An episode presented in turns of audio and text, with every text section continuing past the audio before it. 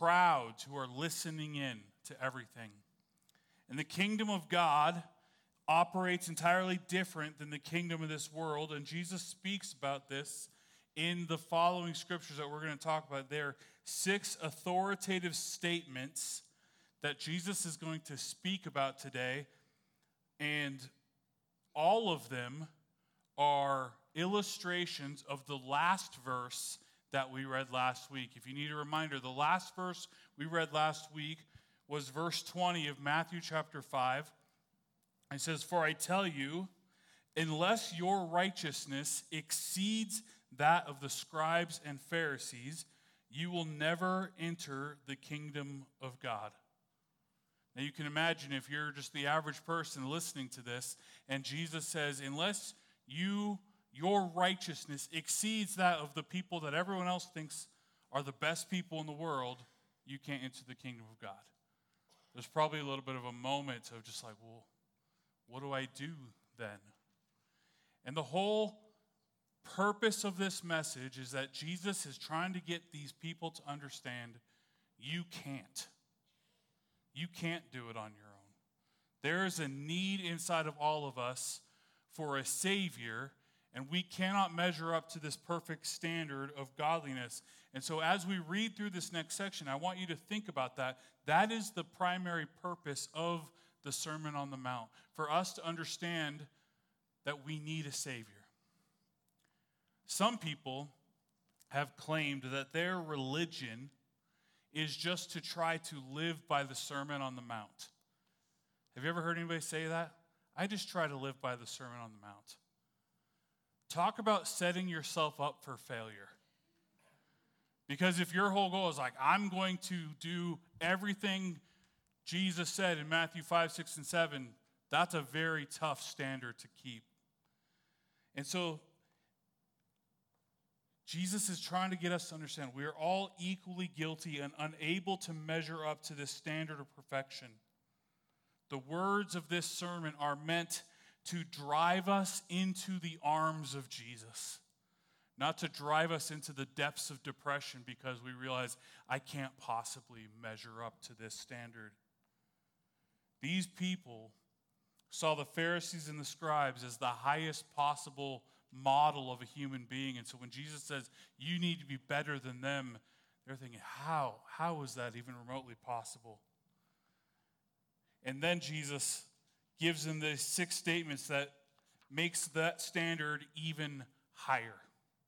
So we're going to start today talking about Matthew chapter 5 verse 21 through 26 and Jesus is speaking on anger and murder. If you have your Bible or device, open it up. If not, it's on the screen for you.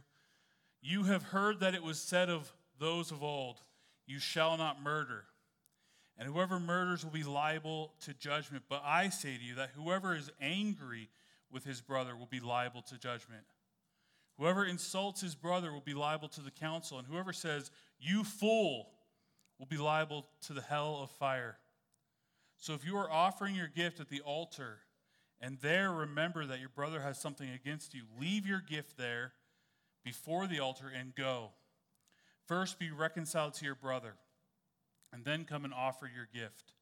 Come to terms quickly with your accuser while you are going with him to court, lest your accuser hand you over to the judge and the judge to the guard and be put in prison. Truly I say to you, you will never get out until you have paid the last penny. So Jesus is going all the way back to the Ten Commandments here as he speaks about these things. And this is the sixth commandment you shall not murder. And Jesus is showing us that obeying the commandments of God is not just a matter of outward action, but He also cares about the inward attitude that we have. What is in our hearts? We talked about this a couple weeks ago. We often say, Well, I'm just following my heart. Bad idea. The heart is desperately wicked. So he wants to know what is actually going on in your heart. I want to ask you have you ever wanted to kill somebody? I mean this literally, like not just like, oh man, that person cut me off and I'm so mad I could just kill them. I don't mean that. I mean, have you ever like really wanted to end somebody's life.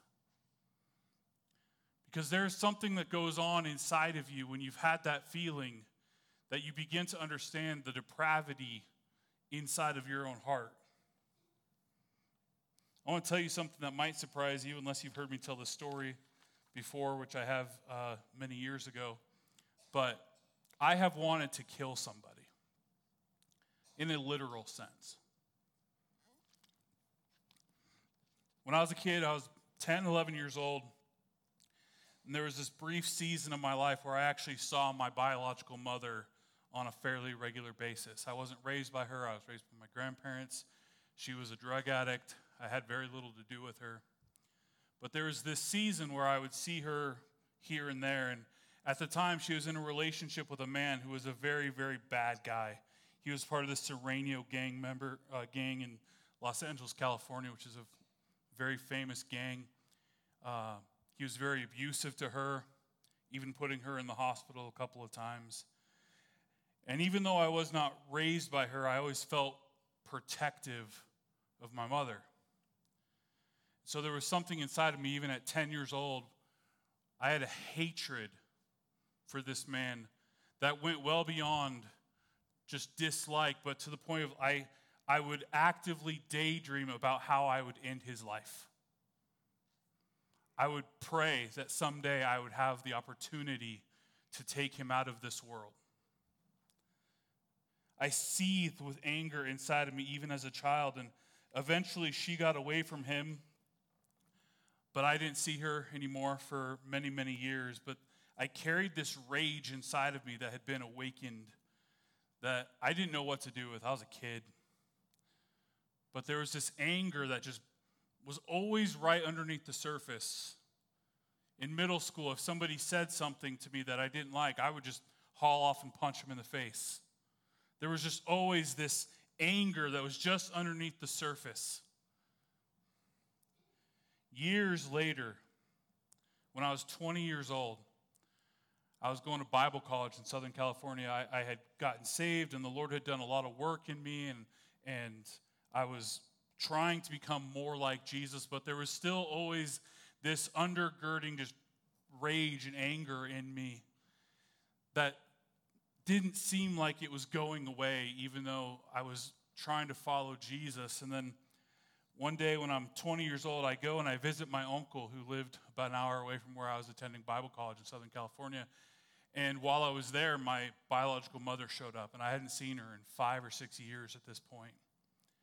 And I was off balance just seeing her, just, just being around her.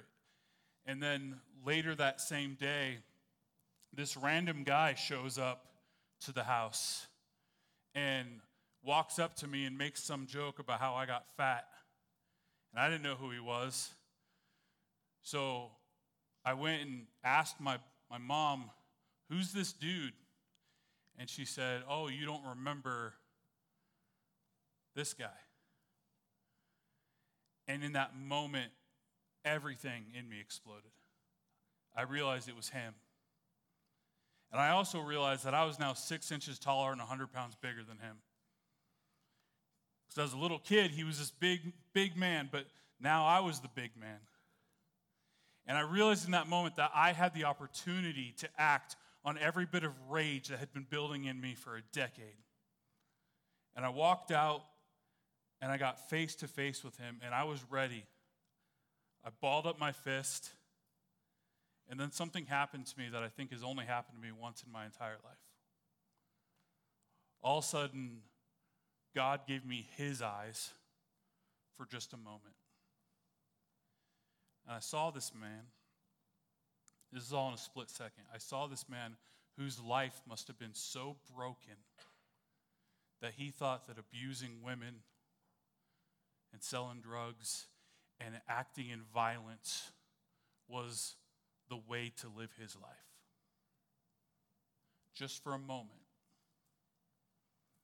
I took a step back. I took an inventory of myself, and I, I wasn't sure that that moment would last. So I got in my truck and I drove away. And my mom called me and said, Come back, come back. And I said, No, I, I need to not be in that situation. But it was this amazing moment in my life where God took this anger that had been raging inside of me for a decade, and in a second, He took it away. Because He helped me to see through His eyes what it must be to live a life like that man has led. I don't say this story to talk about my, my crazy life. I, I say it because even in the most extreme circumstances, I've seen that God can take something away from us that has eaten at us for years, if not decades. And I know many of you probably have stories that are even more crazy than that, where you were the victim. I want you to know that God can take away even the harshest pain in the right times.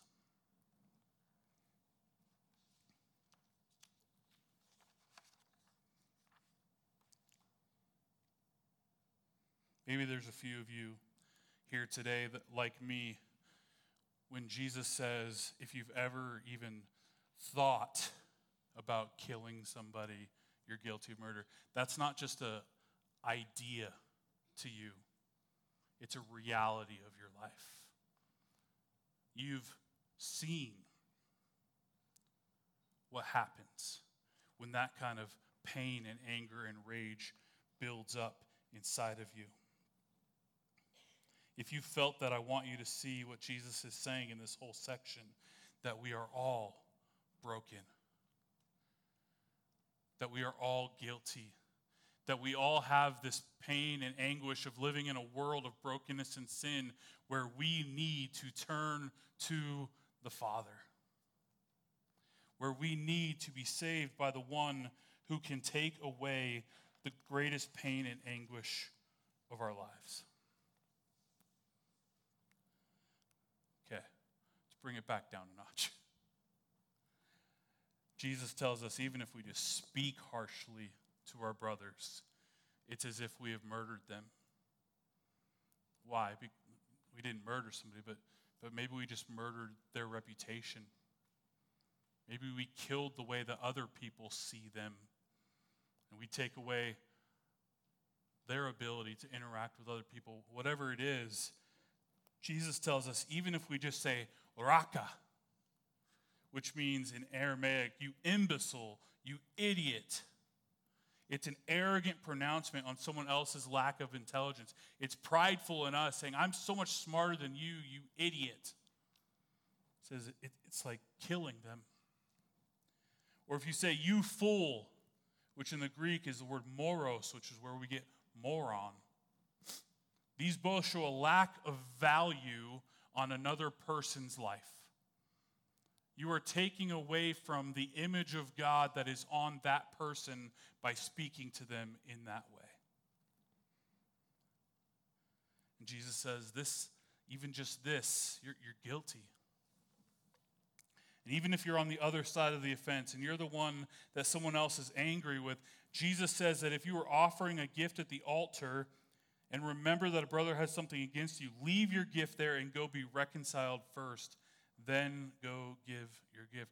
That means if you're sitting in worship, actively worshiping Jesus, and you remember, man, I wronged somebody, Jesus would say, literally, walk out and go make it right. That's a tough thing to do. Especially if that person is worshiping in the same room with you and you got to be like, this is awkward. Can we go talk? Try to make things right. Sometime, sometimes, the shortest distance between you and God is actually through another person. Because there's something relationally wrong that you need to make right. I will make one point here. Side note. If you used to really dislike somebody, but you've gotten over that, don't go to them and say, hey, I used to really hate you. That's happened to me. I had a guy from high school talk to me 15 years later and be like, hey, I want to apologize. I, I hated you in high school. I'm like, I didn't know that, didn't need to know that. But you know, if it's if it's the sleeping dog, let it lie, okay? But if it's an active thing, then you need to take care of it.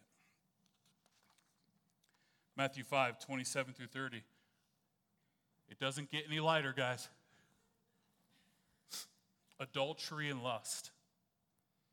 You've heard that it was said, Thou shalt not commit adultery, but I say to you that everyone who looks at a woman with lustful intent has already committed adultery with her in his heart. If your right eye causes you to sin, tear it out and throw it away. For it is better that you lose one of your members than your whole body be thrown into hell. And if your right hand causes you to sin, cut it off and throw it away. For it is better that you lose one of your members than your whole body go into hell. Jesus jumps to the seventh commandment Thou shalt not commit adultery. It's, it's a protection of the sanctity of relationships. And Jesus says, even looking at a woman with lustful thoughts. He's talking mostly to the men here, but this is for all of us. Even looking at somebody with a lustful intent in your heart is like committing adultery.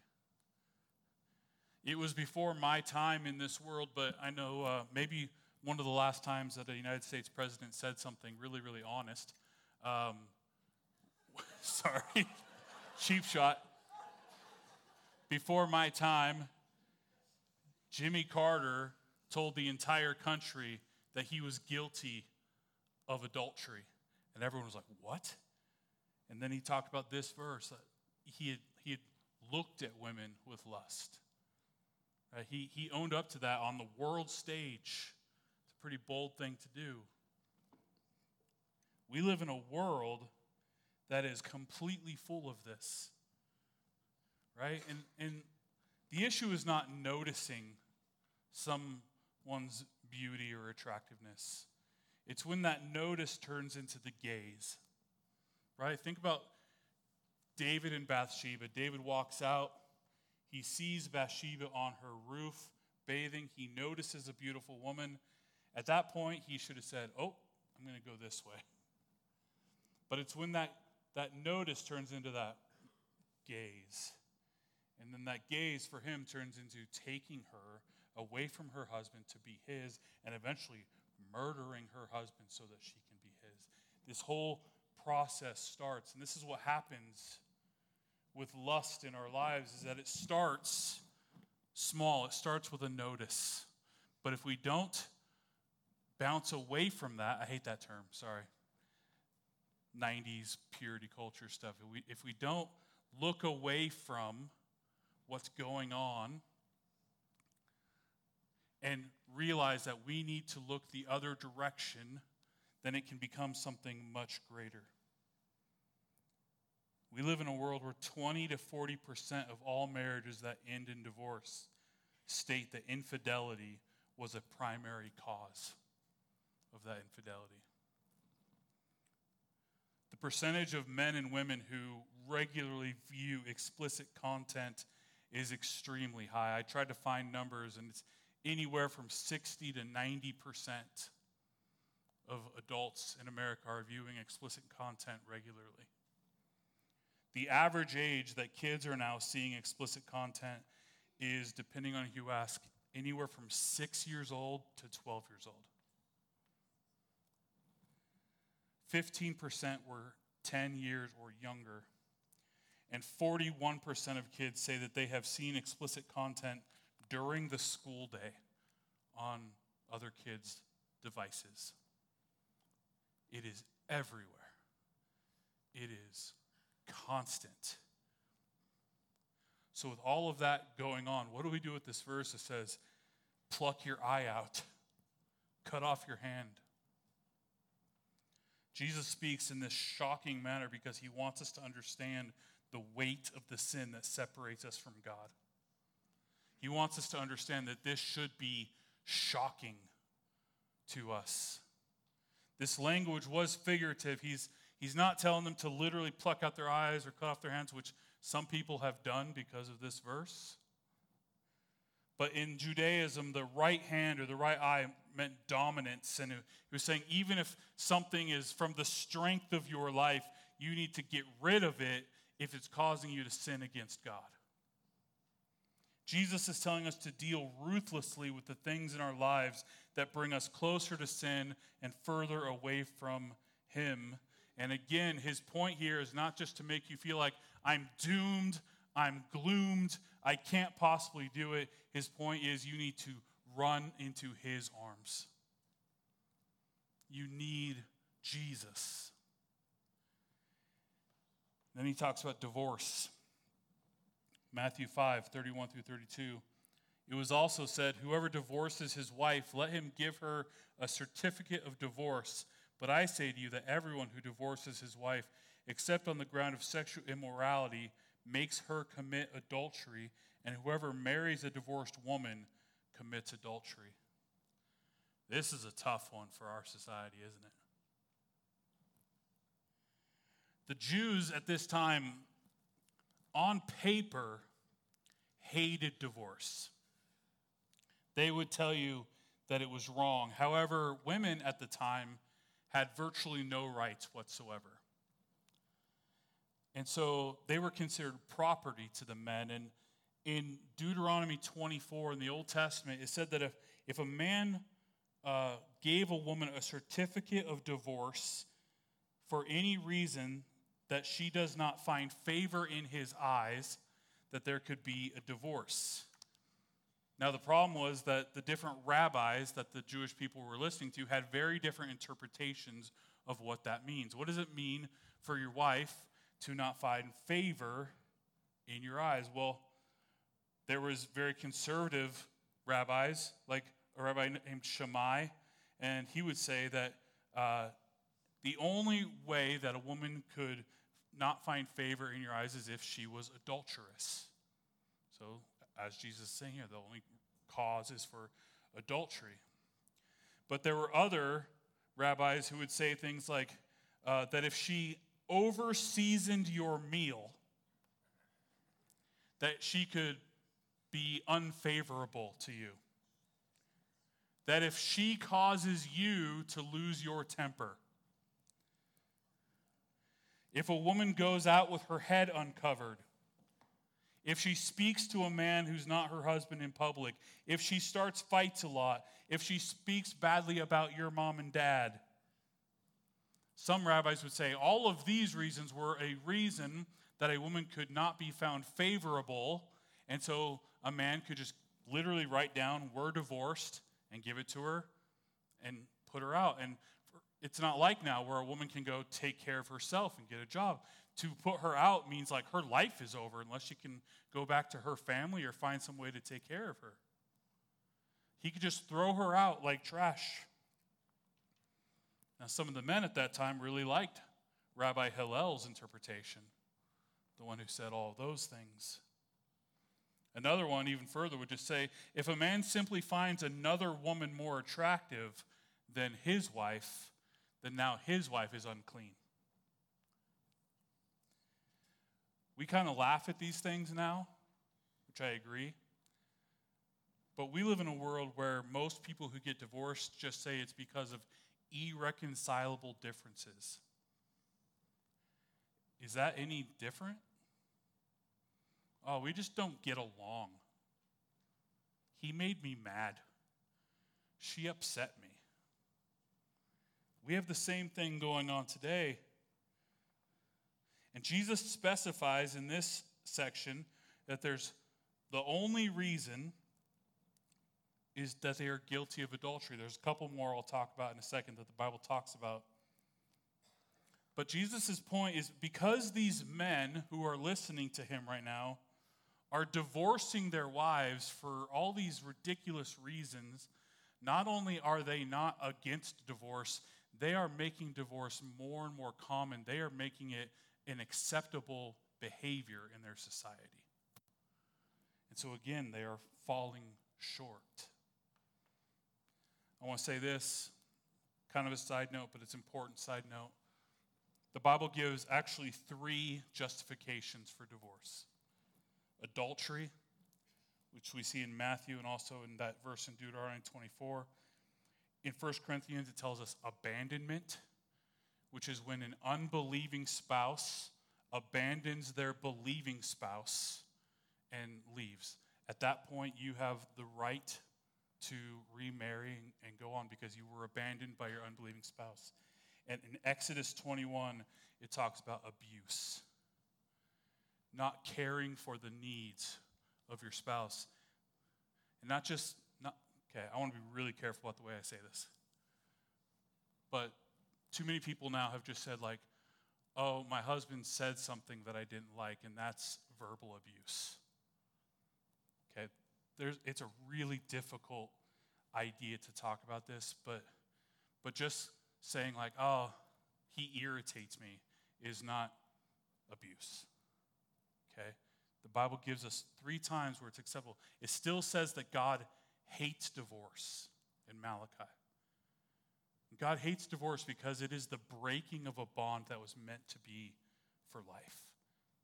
When two become one flesh, there is no way to separate that flesh without bloodshed. It is painful, it is hurtful. But there are situations. You heard my story starting out talking about anger. I don't ever want a woman to be staying in a relationship where she's being physically, verbally, mentally, emotionally, spiritually abused just because she thinks it's the right thing to do. It is okay to get out of situations like that. There are circumstances, but it is the extreme outlier circumstances. It is not meant to be something that happens very often at all. And that's hard for us as we talk about this is, is we say, okay, so then am I beyond the grace of God? Because I I was married and then I got divorced and then I got remarried, so now I'm an adulteress or an adulterer. And so am, am I now like unclean to the Lord? In a way, yes, but we all are. We are all guilty. Again, that is the whole point of this sermon is even if we are guilty of these sins, we are all deeply in need of the grace of God. And so, if we are guilty of these things, and we're guilty of anger, if we're guilty of wrath, we're guilty of all these things, I'm not saying it's okay. We should try to flee from sin as much as we can and avoid these things, but it does not mean we are outside of the glory of God, outside of His grace and mercy. Matthew 5 33 through 37. This one's interesting because it seems like it's so much less intense than the rest of them. So here's a brief reprieve for you. Oaths. Again, you have heard that it is said to you, You shall not swear falsely, but shall perform to the Lord what you have sworn. But I say to you, do not take an oath at all, either by heaven, for it is his throne, or by earth, for it is his footstool, or by Jerusalem, for it is the city of the great king. And do not take an oath by your head, for you cannot make one hair white or black. Let what you say be simply yes or no. Anything more than this is from evil. We are, at our core, dishonest sometimes. Have any of you ever taught your children to lie? But they figured it out, didn't they? Right? Deep in our core, we, we, there is something where we will lie, we will try to say something untrue to, to avoid it, and then we'll start saying, like, I swear. And then if you're really cool, you say, like, uh, you know, I, I swear on a Bible. Or, or you say, like, cross my heart, hope to die, stick a needle in my eye. Right? We start saying all these things, and the only reason we need to say those sorts of things is because we all know we're dishonest and that people lie. When you go buy a house, they actually make you sign paperwork. You can't just be like, I promise I'll pay for it. Right? We know that we have to be held to this higher standard. And so in the Old Testament, it says, if you keep an oath, keep it. But then it says, Jesus says, don't swear at all. And I love it. He says, don't swear by heaven or earth, Jerusalem. Like, those are all God's. You can't swear on the earth, it's not yours, it's God's. He says, Don't even swear on your own head. You can't make your hair white or black. You can't swear by anything except for God because it's all God's, and we shouldn't swear by God because you don't want that heat. You can't keep it. Instead, it just says, I love it. It says, instead, just let your yes be your yes and your no be your no. My wife and I were talking about this last night. I want, that's one thing I want for myself so badly. Is when I say yes, I want the people that know me and trust me to be like, I trust Nick's yes. And if I say no, I want them to be able to trust that that's no. I don't want to have to say, like, I promise. Stick a needle in my, like, no, just be somebody who people don't even have to question. They say, yeah, he keeps his word. She keeps her word. One pastor I listened to this week, I love this. Uh, he said, A closed mouth gathers no feet. if you don't get that, think about it for a minute. Okay? You keep your mouth shut, you can't stick your feet in your mouth, right? Sometimes, you know, just take one foot out to put the other one in. I got some high schoolers who are like, I have no clue what you're talking about. Sticking your foot in your mouth means you say something you shouldn't say. Oh, okay. Matthew 5, 38 through 42 talks about retaliation and revenge. You have heard it was said, an eye for an eye and a tooth for a tooth, but I say to you, do not resist the one who is evil. But if anyone slaps you on the right cheek, turn to him the other also. And if anyone would sue you and take your tunic, let him have your cloak as well. And if anyone forces you to go one mile, go with him two miles. Give to the one who begs from you, and do not refuse the one who would borrow from you. People who read this and think that it's savagery don't understand it. Right? When it says an eye for an eye and a tooth for a tooth, this is actually rooted in something called the lex talionis, which was the law of exact retribution. Because again, another thing about us as human beings is when somebody wrongs us, we don't naturally want to wrong them back in the exact same measure that they've wronged us, do we? We want to go way beyond it. You mess with me, I'll burn your house down. Right? Like we we go so hard sometimes. And so this is the, the law of Lex Talionis saying you cannot just exact revenge that is completely out of control when somebody wrongs you. It must be equal right? In the, in the eyes of the law, they said that it's got to be an equal offense, right? And so it's limited retribution because our human nature is to go full out. And it says, don't resist the one who's evil and turn the other cheek. This is one of the hardest ones in the Bible for me. I'm not going to lie to you. The whole turning the other cheek thing. I got a buddy named David down uh, in, in North Dakota, big big dude from New Orleans, got the full Creole accent, all that stuff. And he says, I'll turn my other cheek, but I only got two cheeks. Then you're going to catch these hands, right? And that's naturally where I want to land on this. But, but Jesus says to turn the other cheek. And does this mean that we live in complete pacifism? No. We still live in a broken world. There's still violence going on everywhere. We, we have the, the ability to protect ourselves and all these things, but that's not what this is really about. He's talking about there's people around us that want to do us ill, and rather than fighting everyone, we just be Jesus to them. Turn the other cheek.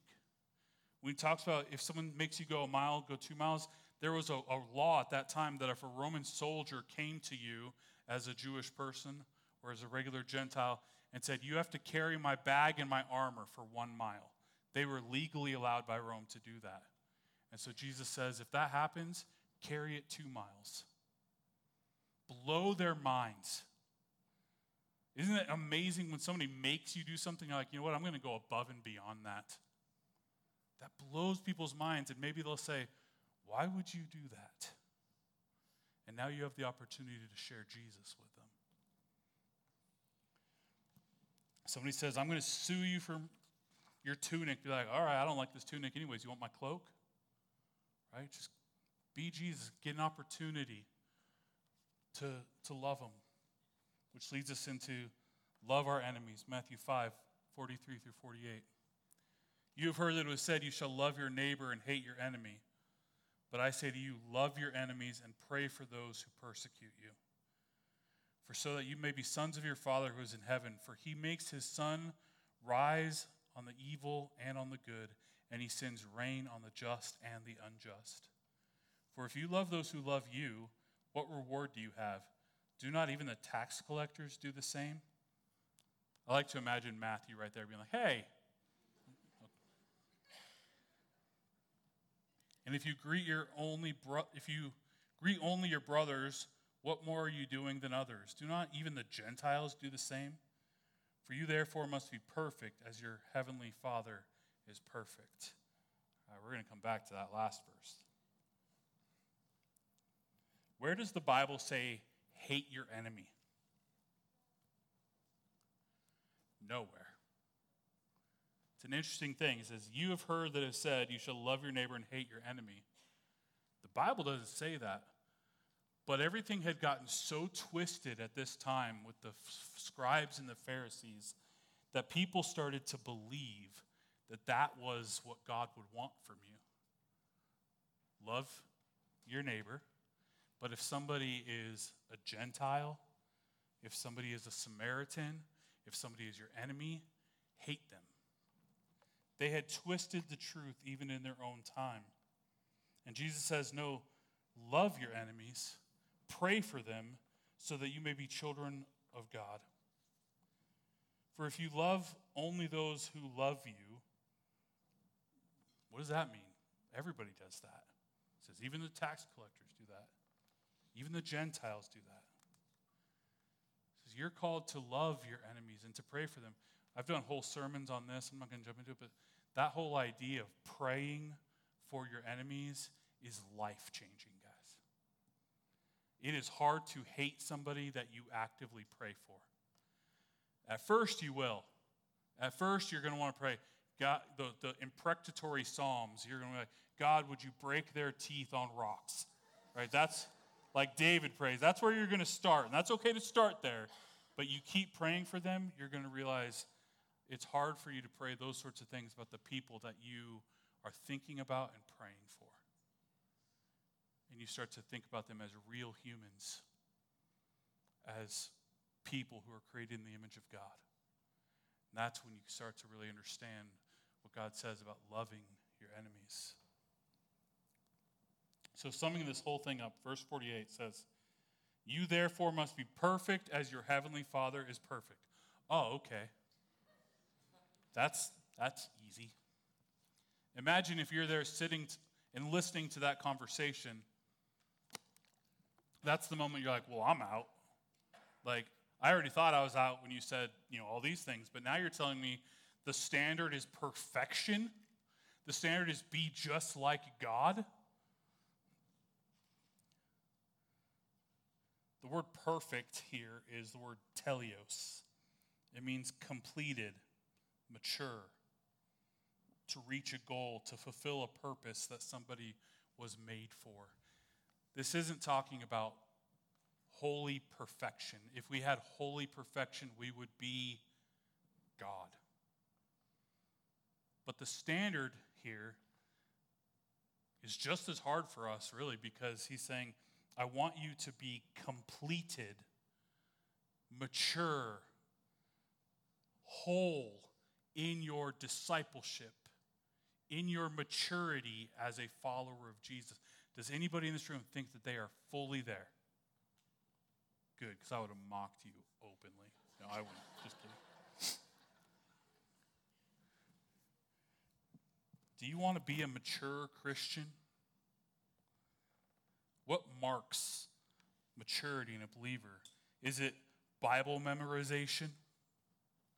Is it putting being put into a place of leadership? Is it leading a certain number of people to faith? No, it's it's this sermon. It's, it's loving your enemies. It's not raging in anger or lust or all these things.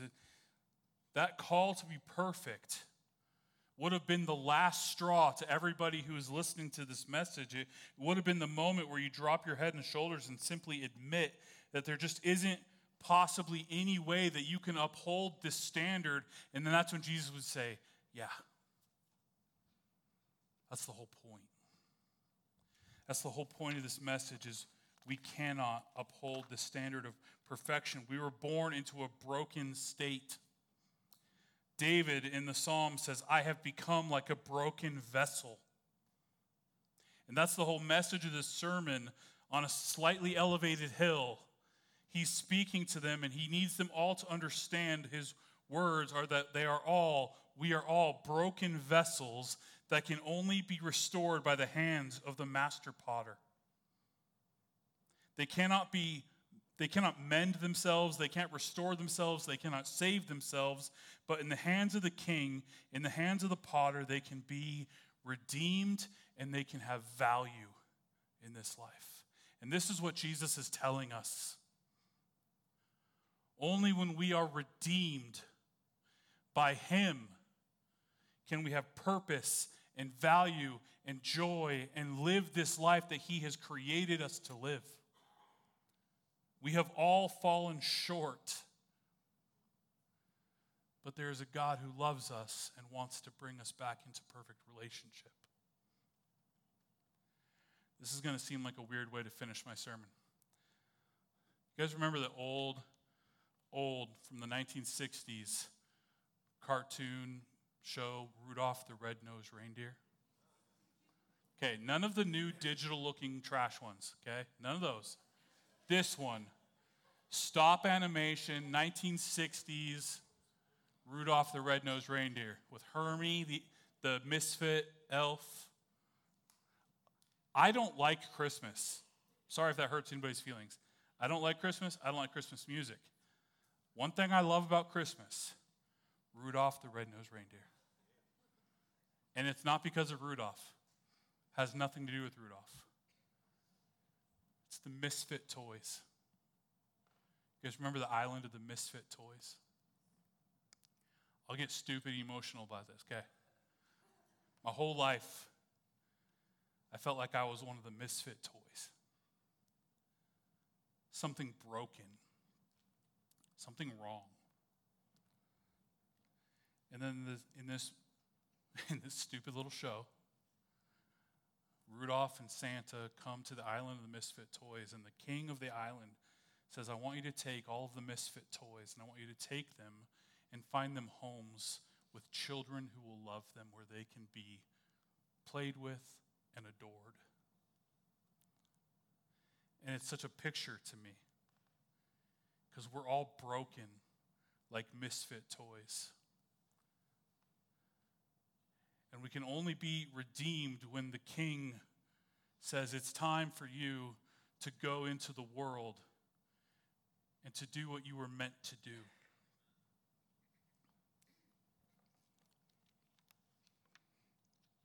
Are you someone like me who is completely, totally aware of your own brokenness?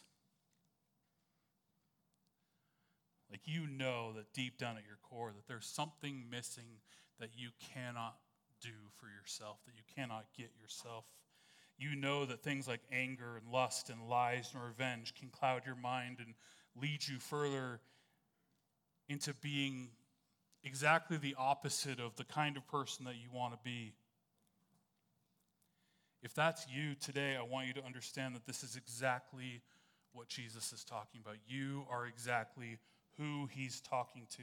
He's speaking to the crowds, but it's only those who understand that they cannot possibly measure up to this level of perfection that really understand that the whole message here is to be the vessel who places themselves into the hands of the master potter and asks him, Will you redeem me? To be the misfit toy who goes to the king and says, Will you redeem me? This is the message of the gospel. There is a standard of perfection that if you want to be your own God, that's what it means to be your own God. But none of us can. And so we cry out to the Father, we cry out to Jesus, we say, Jesus, would you save me? And He's so good, He's so merciful, He's so graceful that even while we were still yet sinners, He dies for us and He saves us.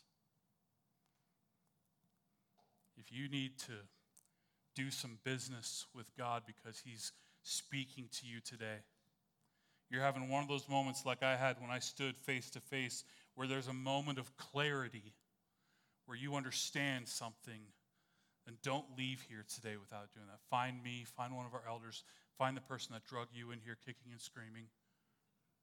Don't leave here today without doing that business with Jesus. Would you pray with me?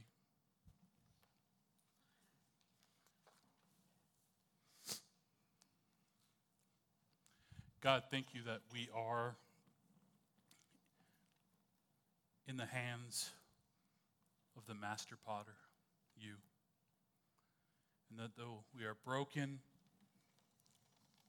though we have cracks and crumbles, you can mend us in the way that only you can. And though we have maybe things in our past that create pain, hurt, anger, lust, whatever it is, God, you can heal all of those things. And that is just mind blowing that you can bring healing to our brokenness. And so we don't, we don't read this message today as, a, as an excuse to just continue sinning. Far be it from that, Lord. We read it as a message that though we are sinners, you love us and that you will redeem us. So, Lord, I pray that you would pull every single person in this room or watching online closer to you today, that they will leave here different and that they will know you more. In Jesus' name we pray. All God's people said,